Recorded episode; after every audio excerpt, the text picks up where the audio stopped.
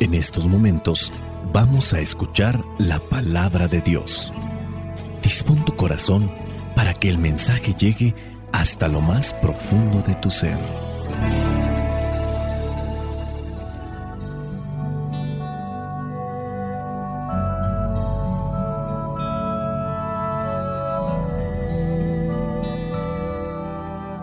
El Evangelio que la iglesia nos presenta para el día de hoy corresponde a Juan, capítulo 21, versículos del 20 al 25.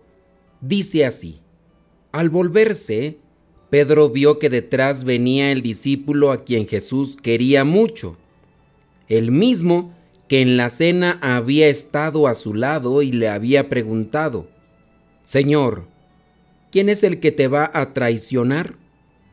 Cuando Pedro lo vio, preguntó a Jesús, Señor, ¿y a este qué le va a pasar? Jesús le contestó, Si quiero que él permanezca hasta que yo vuelva, ¿qué te importa a ti? Tú sígueme. Por esto corrió entre los hermanos el rumor de que aquel discípulo no moriría. Pero Jesús no dijo que no moriría. Lo que dijo fue, si quiero que Él permanezca hasta que yo vuelva, ¿qué te importa a ti? Este es el mismo discípulo que da testimonio de estas cosas y que las ha escrito, y sabemos que dice la verdad. Jesús hizo muchas otras cosas, tantas que, si se escribieran una por una, creo que en todo el mundo no cabrían los libros que podrían escribirse. Palabra de Dios. Te alabamos, Señor. Señor Jesucristo, nuestro divino Salvador. Gracias te damos por tu infinito amor. Te escuchamos en la palabra, te recibimos y adoramos en la Eucaristía, te servimos en los hermanos.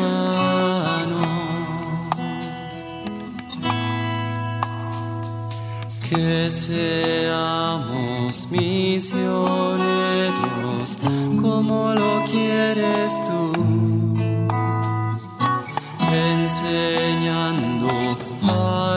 hombres el fuego de tu amor. El Evangelio de hoy empieza con una pregunta de Pedro sobre el destino del discípulo amado del Señor. Estamos hablando de Juan. Juan, así se hace llamar él mismo, el discípulo amado. Recordemos que los momentos anteriores, en el episodio del Evangelio, que hoy estamos comentando fue aquella triple profesión de amor de Pedro por Jesús ante las preguntas que Jesús le hacía. ¿Me amas? ¿Me amas? ¿Me quieres? Y al mismo tiempo le confiaba una misión, pero también de alguna manera le anunciaba lo que le iba a costar la respuesta de amor que Pedro habría de dar y con el tiempo él lo va a saber. Como comenta el evangelista Juan, porque ya te mencioné que el Evangelio de Juan está intercalado por comentarios y por los dichos de Jesús.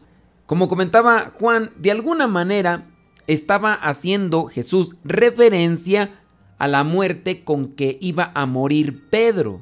Y Pedro siente quizás la emoción de su amor por el Maestro también por la misión que Jesús seguía confiándole y de alguna manera su corazón podía llenarse también de incertidumbre ante lo que Jesús le anunciaba, porque así pasa en muchas de nuestras tareas, ya sea el que se casa o el que es religioso de primeros votos, siempre se asoma la incertidumbre y el temor.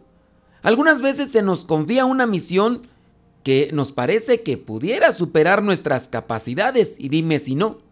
Aunque contentos con la misión que se nos confía, la responsabilidad pudiera hacer que afloren ciertos miedos ante si seremos capaces de cumplir con aquella misión que se nos ha encomendado.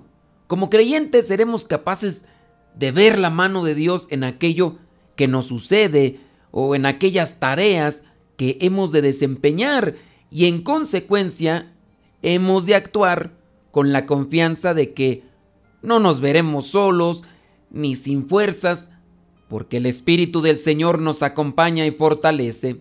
En el Evangelio Jesús acaba de conversar con Pedro, anunciando el destino o tipo de muerte con que Pedro iba a glorificar a Dios.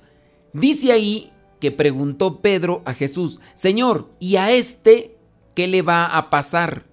refiriéndose a Juan que los venía siguiendo de cerca. Y Jesús le respondió, ¿qué te importa a ti?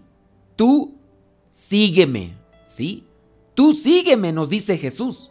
Como cristianos que vivimos una fe comprometida, tenemos que saber descubrir esos nuevos campos que se abren ante nosotros, comprometidos con nuestra fe y comprometidos por llevar el anuncio del Evangelio hasta los últimos rincones, tenemos que abrirnos a todas esas nuevas posibilidades de trabajos, de tareas que podríamos realizar. Grande es el campo, abundante es la mies, dice la misma palabra, pero los obreros son pocos, y son pocos por los miedos con que andamos en la vida. Y dime si no.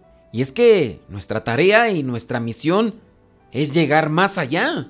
No nos podemos quedar en lo de siempre, ni en los de siempre. Tenemos que darnos cuenta de ese mundo sediento, de algo que nos rodea, aunque muchas veces no sepa bien lo que busca. Pero ahí está nuestra misión de presentar a Jesús, de presentar el Evangelio, de dar testimonio siendo verdaderos testigos de anunciar al mundo que es posible una esperanza porque hay una salvación que puede llegar a todos. Y esa es nuestra tarea. Muchas veces cuando descubrimos que alguien sigue un camino distinto al nuestro, vacilamos, nos quejamos. Algunas veces nos sucede que andamos más preocupados por saber lo que le puede pasar a los otros que por la respuesta que en el día a día tenemos que dar nosotros con nuestra propia vida o con el desarrollo de nuestras responsabilidades. No es que nos aislemos de los demás, pero tampoco tenemos que meternos en lo que son decisiones personales de los otros o la respuesta que han de dar a la vocación de su vida. Como nosotros tenemos que responder a nuestra propia vocación, la función nuestra personal que hemos de desarrollar en el mundo que vivimos tiene que ser ya. A cada uno el Señor nos marca un camino, una vocación, y eso es lo que debemos entender. No hay ninguno igual. Tampoco hay uno más importante que otro. Solo es más importante el camino que se recorre con más amor.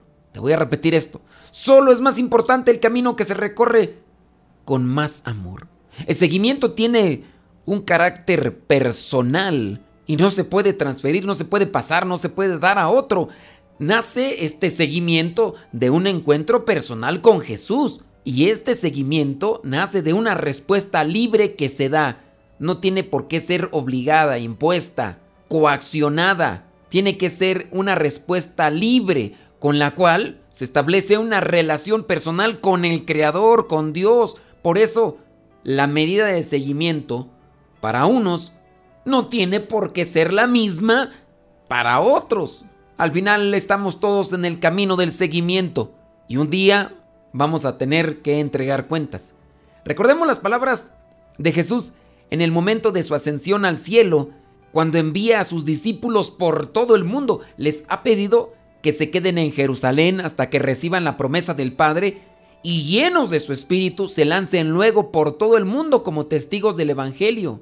En esta víspera de Pentecostés invoquemos al Espíritu de Jesús para que venga sobre nosotros y nos llenemos de la misma valentía que los apóstoles allá en Pentecostés para salir a la plaza pública de nuestro mundo a anunciar el nombre de Jesús como el único y verdadero Salvador. Este Evangelio concluye con unas palabras que nos quieren recordar que las obras de Jesús recogidas en este Evangelio son solo una mínima selección de todas aquellas que Él ha realizado. Pero como indica en el versículo 31, son estas palabras suficientes para ofrecer una base de fe para creer que Jesús es el Cristo y los lectores, nosotros, por medio de esta fe, seamos llevados, seamos confrontados para hacer esa experiencia de vida eterna que es manifestada en Jesús. En esta vigilia, la solemnidad de Pentecostés, renovemos la respuesta de nuestro sí al Señor. En oración con María, nuestra Madre, pedimos al Espíritu Santo que llene nuestra vida, así como también lo hicieron en aquel momento los mismos discípulos reunidos allí en Jerusalén, esperando al Paráclito, al Defensor, al Espíritu de Dios. Acompáñenme pues a decir esta oración. Ven Espíritu Santo, Creador, quédate con nosotros, danos tu inteligencia y llena de bondad nuestros corazones. Tu nombre es consuelo, inspiración, vida, gracia. Tú eres novedad, creación, fuerza. Ven Espíritu Santo para que tu luz ilumine nuestro discurrir y fortalezca nuestras decisiones. Eres el que ha hecho todas las cosas buenas, el que preside nuestro discernimiento y señala el camino de nuestras opciones. Tu nombre es unidad, esperanza y amor. Aléjanos del mal, del egoísmo, de la injusticia, de la intolerancia y de la dispersión. Danos tu paz, tu bendición, tu consuelo, tu serenidad y tu sabiduría, para que transformemos nuestro presente en la voluntad del Padre que está en los cielos. Amén. Soy el Padre Modesto Lule de los misioneros servidores de la palabra. La bendición de Dios Todopoderoso, Padre, Hijo y Espíritu Santo, descienda sobre cada uno de ustedes y les acompañe siempre. Vayamos a vivir la palabra. Lámpara es tu palabra para mis pasos, luz en mi sendero. Lámpara es tu palabra para mis pasos, luz en mi sendero. Luz, tu palabra es la luz.